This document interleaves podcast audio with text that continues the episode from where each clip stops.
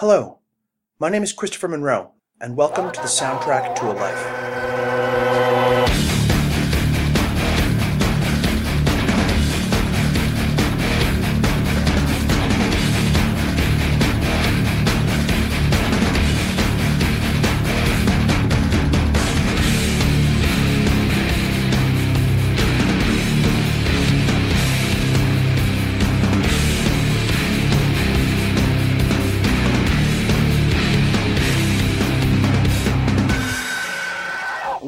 Soundtrack to a life. Chris here, because I was Chris before and will still be. Tim is back. Hey, Tim. Hello, everybody. And we are here today talking about Rob Zombie's 1998 album, Hellbilly Deluxe. Tell me about this piece of music. What's your relationship with it? Well, it's actually really interesting. Um, there's certain points in your life that you just have those vivid memories, and for me, this one was anticipated. So, CJAY 92 actually did a special just for this release because of how the album was, and I didn't even know that. Like it was just a fluke. I was on the bus and I turn on the radio, and so they're playing the tracks and having a, an interview with Rob Zombie that I think was not recorded at CJAY. They were just replaying it. And it was so cool to hear the songs for the very, very first time, as well as Rob talking about his influences and how the album came about, his past with White Zombie, and how when he was growing up, he was basically sat in front of a TV. He was like of the generation that was the TV generation, and you know, watching the Munsters and Adams Family and those very, very cool shows from the 50s, and you know, the very, very first track called Dragula. That was the car in the Munsters that they drove around in. Oh! Yeah, so obviously you didn't remember that until I just said it. I didn't remember that it was the car from the Munsters. No. Yeah. And so for me, I was hooked from not only the tracks, but also the story and the amount of thought that he actually put into his music and the influences and, and being able to pull from his childhood, sitting in front of a television, you know, and watching those shows and being like, yeah, this is really cool. And how he really connected with that darker side of life and how also these families were still just people and they were different and it also was breaking stereotypes and even our prejudices about people because really when you look back at those shows that was our racism and our separation in a way that they could write it and make it on TV. Yeah, otherness in a G-rated way. Yeah. Well, I mean, obviously I recognize Dragula. Dragula was fucking everywhere the year that this came out. That was a very popular song. The song was released before the uh, CD came out or Yeah, it was the leadoff single. Uh, I remember vaguely the video as well of him in a car that, if I Yes. recall, was on fire. Well, there's flames coming out of the back because of the pipes. Again, like the big engine and it's flaming and he's just like burning down. Yeah, yeah, yeah. And, and there is a Munsters episode where they actually have a drag race and the whole show is around how they're getting their car ready and it just goes like smoke. And they end up winning the race. Nice. And that's again, I haven't seen that or even thought about that until just now for probably 32 years. Yeah, But I remember it. that's how that goes. It sticks with you. Like and it was one of those classic, you know, basically it was your hot rods because back in the 50s, everybody was like chopping up their cars. It was your first chopped up hot rod. Yeah, build your own. And Dragula would also make for a terrific name for a burlesque performer. Mhm. If you're a burlesque performer out there, I would heartily recommend it. Or a roller derby person. Would you have to be a drag queen to have Dragula as your name? Follow your heart. the intro to this record as well Oh, is because it's right out of a TV show. I think, basically like, perfect. Yeah, it's it's that intro horror. You got the small children. Yeah, You know, careful. Well, you know, the devil comes to chop off your heads, and then the little giggle, and it just like sets the tone for what you're getting yourself into. I would have been disappointed if they didn't open on a creepy child. Yeah. This music requires that. Absolutely. As I'm saying that, Well, I, and it reminds you too, like, and again, something that I'm even looked up a couple weeks ago and haven't found it yet, but the traditional Freddy Krueger Nightmare on Elm Street movies. You know, one, two, because they get it. four. They five, see the six. value Yeah. of creepy children Yep. talking in unison. There Well, it this is. is only one child. I think it's only That's one, true. and it's very, very quiet, and it's very, very sweet and creepy. Yeah. Perfect. And we are into it. yeah. And then 38 minutes, we are out of it, which is great. this is one of my bugaboos. Albums that Uh, take too much revisiting time. revisiting uh, 90s records for this show specifically. Congratulations to Rob Zombie for In the Year of Our Lord 1998, at the height of bloated overlong albums because CDs can fit 70 or 80 minutes of music on them, in the midst of the worst period for filler and album tracks you will never listen to again, but can't skip or delete because we haven't gone digital yet mm-hmm. releasing an album that is 38 minutes for 13 songs. No bloated mm-hmm. guitar solos, no elaborate musical breakdown in the middle. He's getting in, he's making his point, and he's getting the fuck out. Oh, and it's a ride the whole time. Like there's not even this is one of those records I put on, listen to straight through, and then you're I guess you're saying yes, it's quick, and then I'm disappointed there's not a little bit more. Because it's so fast. right? But every song that he wrote during this period presumably is worse than this. Because if it wasn't, he would have put it on.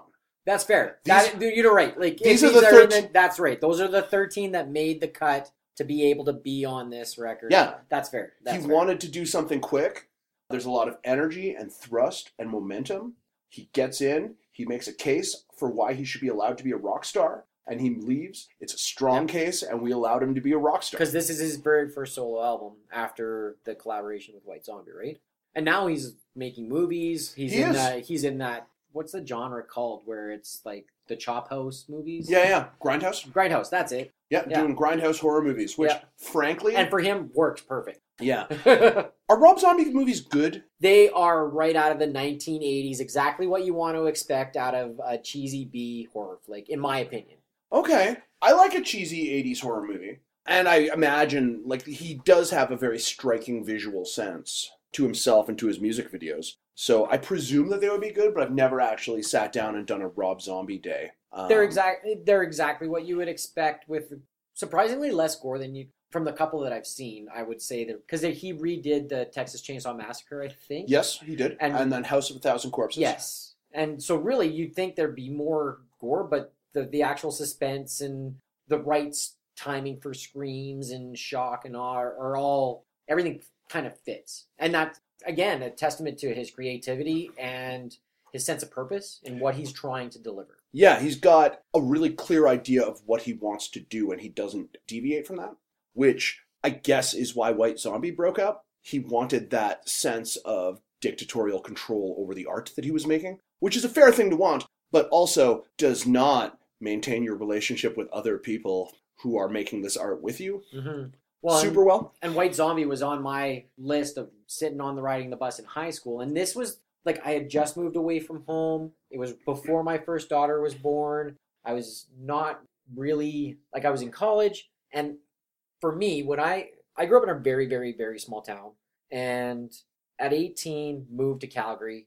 The very first place I lived was 1139 42nd Avenue Northeast, across from Forest Lawn High. Oh yeah, Welcome to the real world. You better figure your shit out. yep, yep. That is a neighborhood. Right? And so I still had my CD collection. It went everywhere with me. And then, like I said, I was already a fan of White Zombie. This album was highly anticipated. And I'm just happened to be riding on the bus. And I have my yellow Walkman that I bought at the pawn shop downtown Calgary. One of the very Absolutely, also had that Walkman. the Sportsman waterproof one. They get out all the gadgets to make sure you didn't get it wet. You could play with it Mhm. in the rain. And I bought it at the pawn shop right on Seventh Ave. Surprisingly, you're not the same place I bought my wedding rings for my first marriage. Nice. and then, so like, if I didn't have the tapes or I was bored with tapes, and I just happened to turn on the radio and this was playing, and, and then I was like, yes, oh my god, this is exactly what I've been looking for. And then I had to share it with every single person I saw. It didn't matter who you were. I'm like, have you heard the new Rob Zombie album? Oh well, you need to, and I go buy them copies. Like I would get them Yeah, yeah. away to listen to this, and then when you um, saw my list and we had to make a couple of changes, I was like, okay, this is the one that if you haven't heard it, let's go with this one.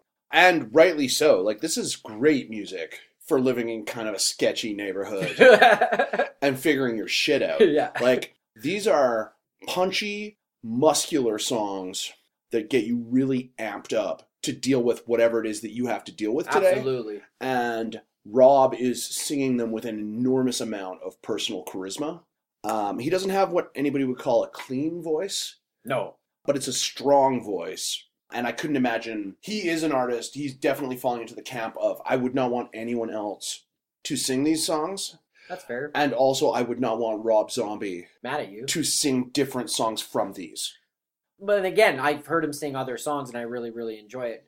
I would rather have him sing his own songs, though. That's fair. like Yeah. the Rob Zombie Taylor Swift collaboration. I didn't hear it. No, it's not going to happen. Oh, yeah. It's not real. okay. Because you know, you there is a lot of stuff I haven't heard, so That's that true. could have totally been. You could have you could have fished me a little bit Yep. there. Like, Biggest song this year was from a 16 year old SoundCloud rapper and the achy breaky heart guy. yep. Pop got weird at some point. Um, the rhythm section to this as well is like dancier I can say than, that. than I expected it to be. well, Like for a harder rock act. and again, if you the people I was sharing with, it was surprising. It was like some of the people who really, really gravitated were like 15 year old girls in 1998 that just absolutely. This was different for them. This was something that they wouldn't have been exposed to otherwise, and it probably got them into listening to other things like Slipknot and Tool, and you know those darker bands that some girls in 1998 probably weren't going to be exposed to, and then mm. went, "Oh my God, my life has now changed because I know who Rob Zombie is." And I mean, it would be good music to dance to. I guess Yeah. I shouldn't have been surprised because like Nine Inch Nails and Manson were doing a similar dance beat with hard rock played over top of them. Marilyn Manson didn't even have a drummer. They were Yeah. playing with a just a freaking drum pad, basic backtracks for the first like three tours they went on. Yeah. But um, unlike those two artists, uh, Rob Zombie here is not using tension and anxiety in the same no, way. it's it's the fun, campy kind of. Like he's more he's more of a school of like the '70s shock rock type people, like an Alice Cooper Yep. I, I would that, that that is in line for sure. or Kiss. and the and then the production value for sure. Even when you look at his music videos, there is a purpose and an intent in every single one of those shots. Like I'm not, if any of you listening really understand the way a movie is made and how much it takes to do that. Even his music videos have they don't have that music video look to them. They have that cinematic look to them. Another reason why it makes sense he became a director. Yeah. Like in the video for Dragula, he looks like a ridiculous person, but also the design and direction of the video is immaculate. Every shot is there for a reason of him being a ridiculous person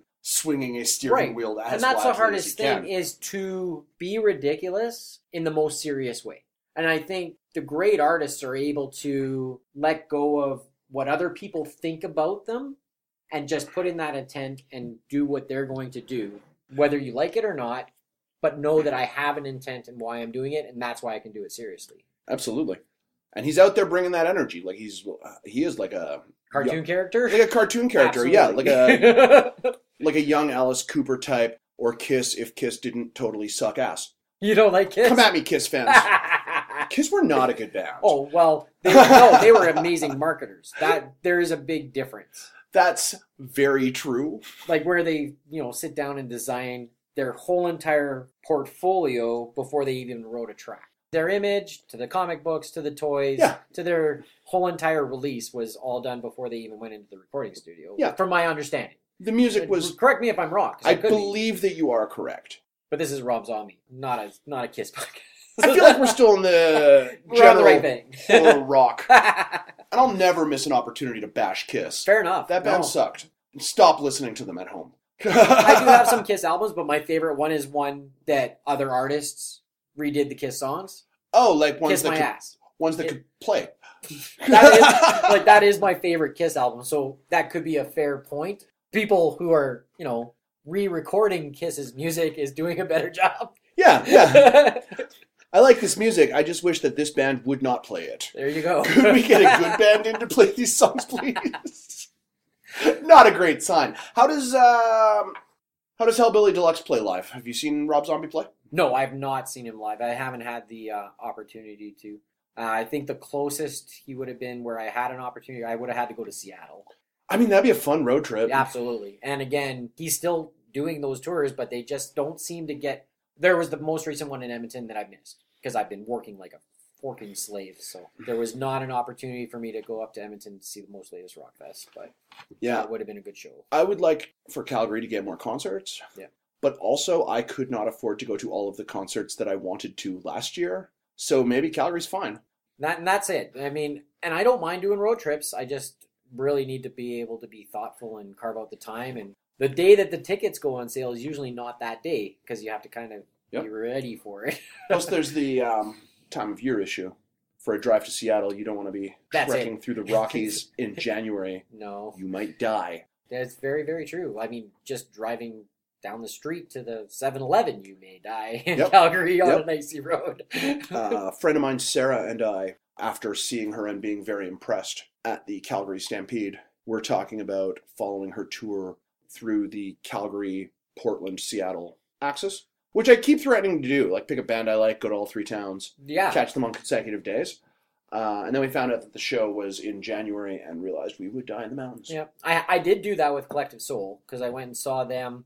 I was at uh, stage 13 in Camrose, made the trip back home, went to the at the Coca Cola stage at the Stampede, saw them literally two days in a row, and then my friend actually got me tickets to for their show in the Jubilee, so I saw them three times in one year. Nice. And that for me, like I, I really actually like Collective Soul. Not a lot of people still do; they don't last for them, but for me, they do. Yeah, they're not like a hip band. No, they're They're not. They're a Christian band with some really really good tonal qualities. Yeah.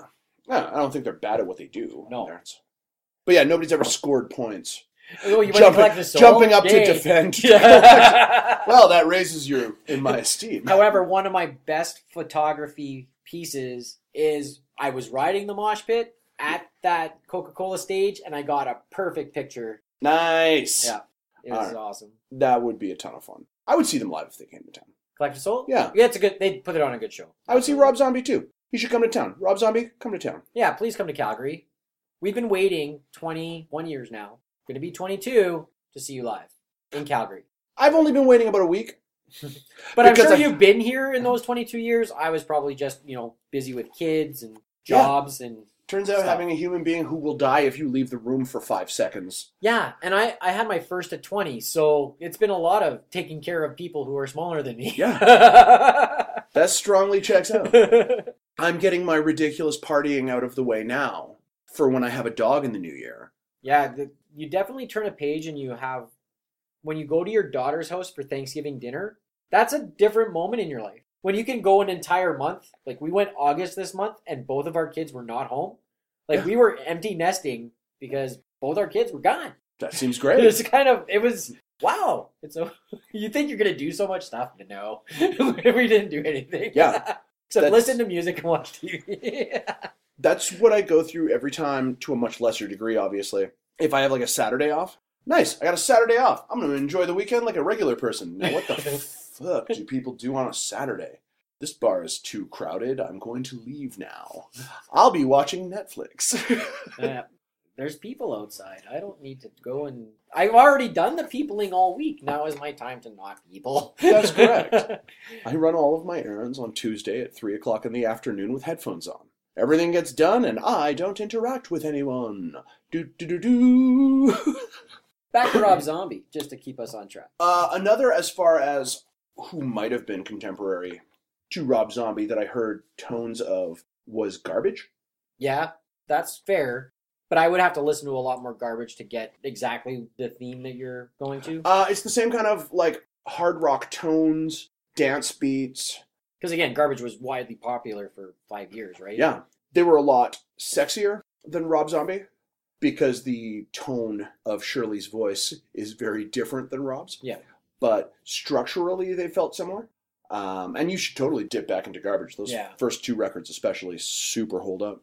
But yeah, I guess there was more angry dance music in the like mid late '90s. Yeah. Than I give credit again, for. we may have talked about the goth genre a little bit, but this definitely fit the time period that it would be right there with the fashion and the mood and everything that was kind of happening at that time where we're having these really, really, really depressing kind of storylines come out and we have teenage angst to the most violent that it had been in a long while where we're having mass shootings and things like that. And I, I really, by this music being available, I think it gave a lot of people a release to be able to just sit there and bounce around and kind of bump shoulders and do the mosh pit thing because mosh pits aren't the same as they were in the 90s No, by any means, Mm. except by the 40 year olds who are trying to recreate them we did not regulate our mosh pits at all. to the degree that they probably should have been Well, I mean, back there, to be honest. yeah, the fact that you actually had security helping you over the gate to stand on the stage and jump off of it, Yep.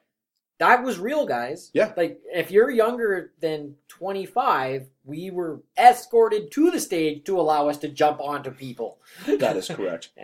um, Dickens, if you've been to a gig there, Yeah. still rocking the unregulated mosh pit Yeah. and throwing humans around. That is a smaller venue. The acts might be a little bit different, but Yep. Yeah. But no, 90s Calgary would mosh to anything. Well, and also 90s, Leonard Cohen got a mosh pit. 90s Calgary at this time still also had Three Cheers, The Fox and the Hound, and what's it, uh, Coconut Joe's with $3 covers and 5 cent draft and 10 cent highballs. So you also had a lot of young, very, very drunk people who really just were able to get off steam. Like Oh, they yeah. changed laws because of the stuff that we were doing at this time in this city. I know. I definitely, at Venom for Last Call, ordered 20 hi- Get a whole highballs for tray of- $20 and left them on my table for whoever might want them. And that was you just being able to be generous. There was the times that you miss your last train and you have to walk back to Forest Lawn. Ugh. I was not that one guy, but there were times where I walked from the former back alley all the way to the um, Sandman Hotel because I knew I could get a cab on the corner of 8th and 8th. Yes, there will always be a cab on 8th and 8th. There will always be Crack Max. yep. They did close down that Denny's where high schoolers used to Well, they changed it into a Moxie's. yeah, but it's not It's- Denny's where high schoolers Yeah. drink. That's right. 24 hours a day, Denny's on the corner of 8th and 8th. We actually had it good, didn't we? Full of drunken, chain smoking high schoolers. Yeah. And with a All nice water was- park right across the street. All of this is completely unjustifiable. Like, do you ever like look at your youth and go, man, all of this was trash. What is even happening? How were we a society? and we are now the functioning people who are supposed to take the society to the next level. Maybe we needed to get to the depravity to be able to make better life choices. That might be. But now it seems like we're just working like I mean, we're still walking around, so Yeah. something went okay. Uh, and there is a sense of catharsis to Rob Zombie's music. Like, you get a real sense of energy and urgency out of it. mhm, It is difficult to listen to and not move. absolutely, yeah. Um, and or just be able to like get your aggression out. Like it really allows that outlet. yeah, channel it somewhat. I would imagine he was a polarizing artist. Well, and then there Because- was also like you've got the Nancy Reagans and that kind of group that was trying to shut down this music at the exact same time it was coming out. Shit, that was 10 years before this came out. Don't make us sound that old. Okay, you're right, but it was still the same type of articles, and that's- and th- that group still worked. yeah, that's the kind of drop that somebody uh, somebody in their 50s would drop in, Okay, having fair, lived through it in the 80s. fair, We fair, lived through it in the 90s. I don't want to feel old. fair. he said on a podcast that he invented to talk about 20 year old punk records. Uh, and yeah, I appreciate how gleefully he goes over the top. Like, you can never go far enough over the top for something like this. Drive a souped up hot rod that's on fire, screaming into the abyss, drinking whiskey from the bottle, and screaming into the night. Absolutely. Who deserves that more than you? And this is the perfect soundtrack for that hmm very specific experience. Not enough horror rock performers who make themselves into giant cartoons. And it was exactly what I needed when I it came out. Really, for the transition that you're going through between that high school, university, you know, meeting girls, gonna have kids, like it was, it was a culture shock, 100. percent Everything that I went through personally, and it was just like, hey, now I get to go party with my friends. Let's listen to this and just let it all out. yeah. It would. I could definitely see this as something that would take you out of a terrible day and put you in a mood where you are. I also got this album around the exact same time I met your fiance. Oh, really? Yeah, so the age of this album is the same age as the relationship that I have with Chelsea. Nice. Yep. It's your And- friendship. And I did share it with her as well. So she was introduced to this album by me. Yeah, That's how that goes.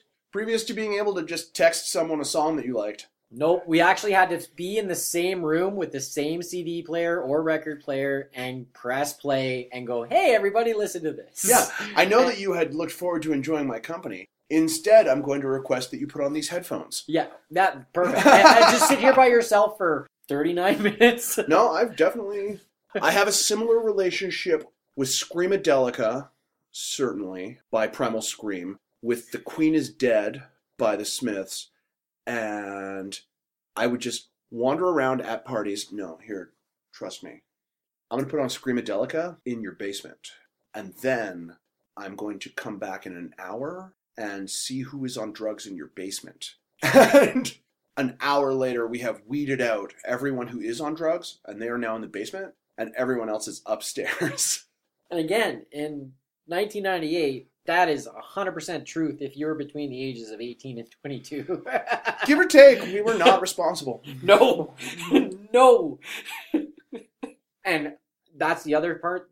Again, aging ourselves, but the digital age that we are in now, the stuff that we were able to do that was not documented to the sense that, Oh, like, could not be happier. it saved us. It saved us so much. I could not be happier that there was no social media when I was in high school. no. I was garbage. No record of which will ever be uh, known.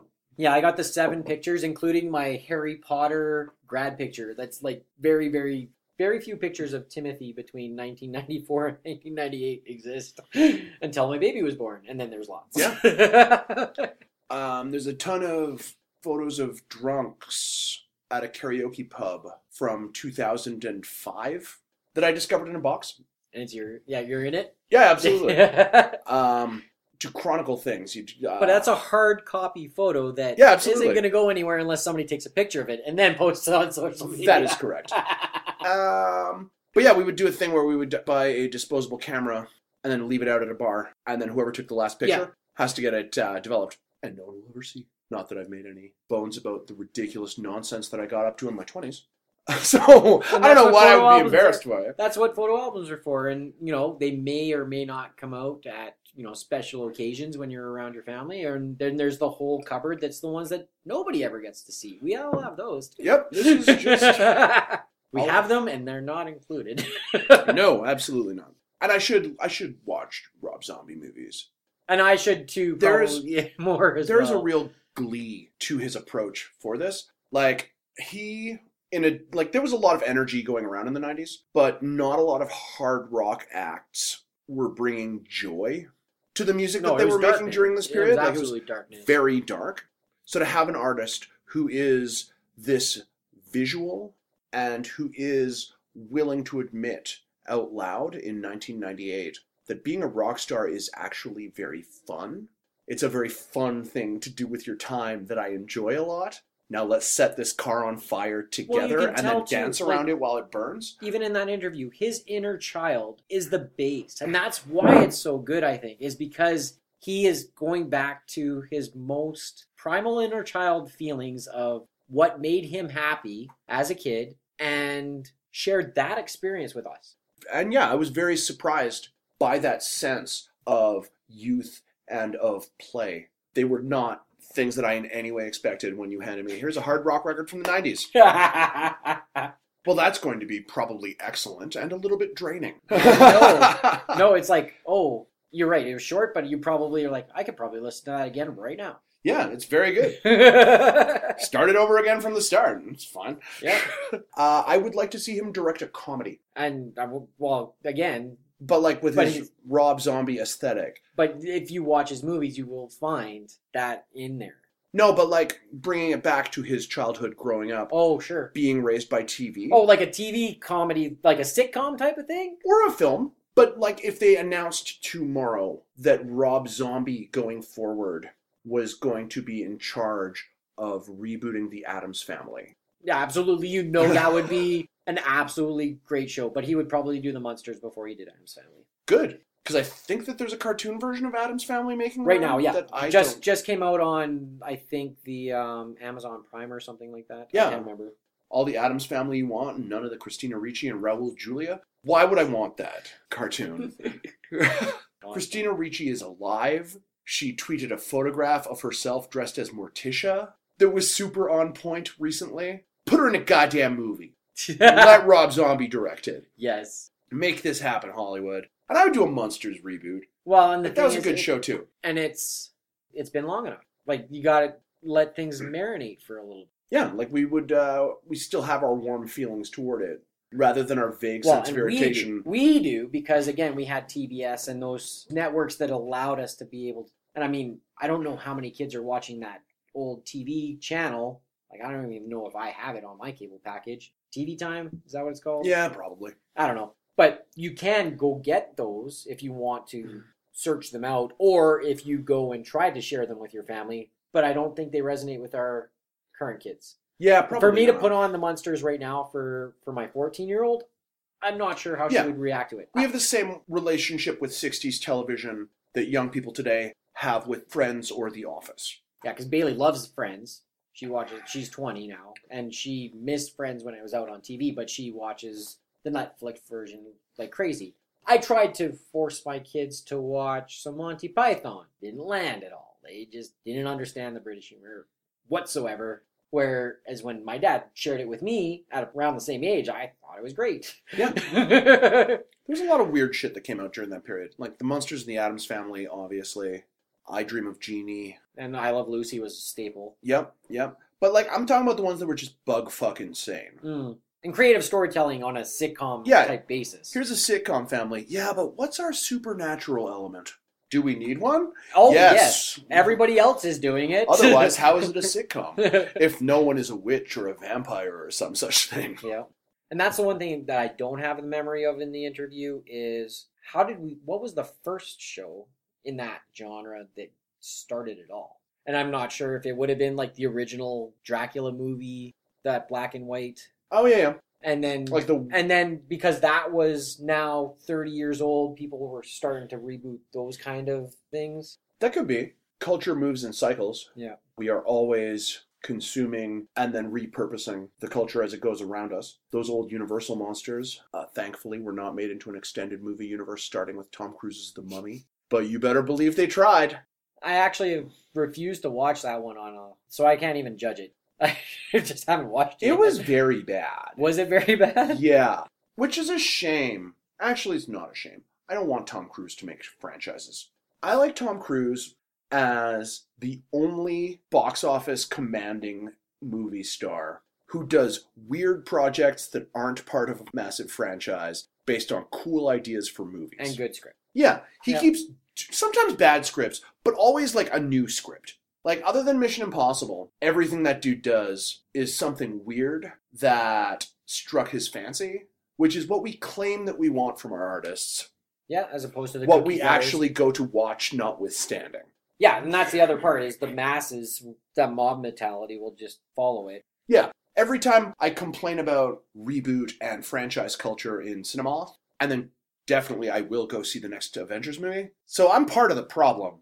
Well, are you going to see the new Charlie's Angels? No, I will not. I will not see the new Charlie's Angels. Controversial hot take. The 2000s Charlie's Angels reboot? Was that enough? No, it was perfect. Okay. I had a, I, I have and had a crush on Drew Barrymore since she was four. She's only four years older than me, so you know, watching her in ET and growing up with her, Yeah. I'd watch well, pretty much anything that she'll be. Yeah, but is she in the reboot? Not in the reboot. I mean, she The might have one? a cameo. I haven't seen it yet. So. Yeah, she owns the franchise. Well, then she probably She- makes a cameo. Spent all of her Amazing money. 90s money buying the rights to Charlie's Angels, which then proceeded to make her spectacularly wealthy. There you go. So good call her. Yeah. When Vin Diesel spent all of his Vin Diesel money buying the rights to Riddick, Yeah. it did not make him. But he's having fun with it. Vin Diesel should be in a Rob Zombie movie. Here Yeah. are things that I want from Rob Zombie. I want for him to reboot the Addams Family. With Christina Ricci. with Christina Ricci as goddamn Morticia. I want for him to do an action movie that stars Vin. He could direct a Riddick movie. yeah, he could. That would be a good flick. I would watch a Rob Zombie movie in which Vin Diesel is allowed to play Riddick, one of his favorite things to do. Yep. There would be so much open and honest glee to that entire project, and I want to make it happen. So we do need to send this particular podcast to Rob Zombie. To Rob Zombie, Yeah, yes. absolutely, and hopefully they pass it on. Yeah, ideally. Yeah. I'll just tweet it at him later. We love you, Rob. If you haven't if you haven't got that yet, and he's only new. I've only heard this one record, but it's very good, Rob. Now, direct a Riddick movie and then reboot the Addams family. I've known you for a week, and I feel like I can tell you what to do. That is the level of entitlement that I'm bringing to this interaction. Which I guess brings us pretty close to the end. I think so. Uh, I'm gonna end the episode as I tend to by answering three questions. Uh, yeah, I'm gonna fucking listen to this again. This is very good. This is fun music. It gets you pumped up. It's got a real headbangy, fist pump in the air type of a quality to it that is very enjoyable. Should I bother with the rest of his catalog as a solo artist? I don't know them. Really, I have to actually listen to them myself. Oh, you, I just th- again, I bought this album. you only I've listen to this one Rob Zombie record? Yep. There's a lot of that going around. Yep. He kind of dropped off the map after Dracula. And I- again, it's not because I don't love you. It's just because of life. Yeah, you had to make sure a baby doesn't die.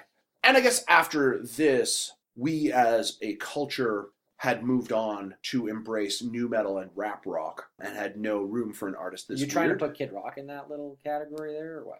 And Limp Bizkit. And Limp Bizkit, yeah. I'm not saying it was a good call. No. It was absolutely the wrong call, but it is the call that we made in the late 90s. As a society, unfortunately. We are going to be Limp Biscuiting, Kid Rocking, and Insane Clown Posseing going forward. Mhm. we said, and we have no room for you or your giant fiery hot rod. But you, we will let you make amazing dancing. movies. We Yeah. will let you make amazing movies.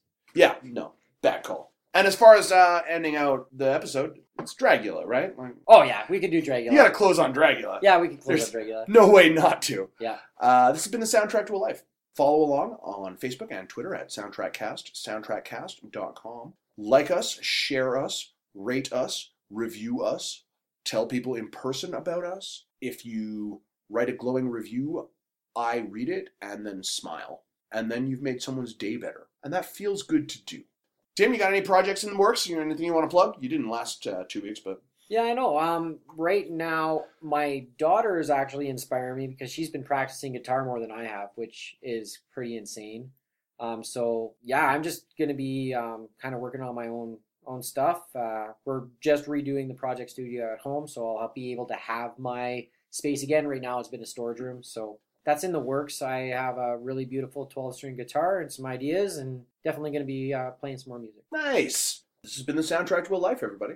Tune in again in about two weeks, where I will have someone new in, and we will be talking about something potentially very different from this. See ya. Through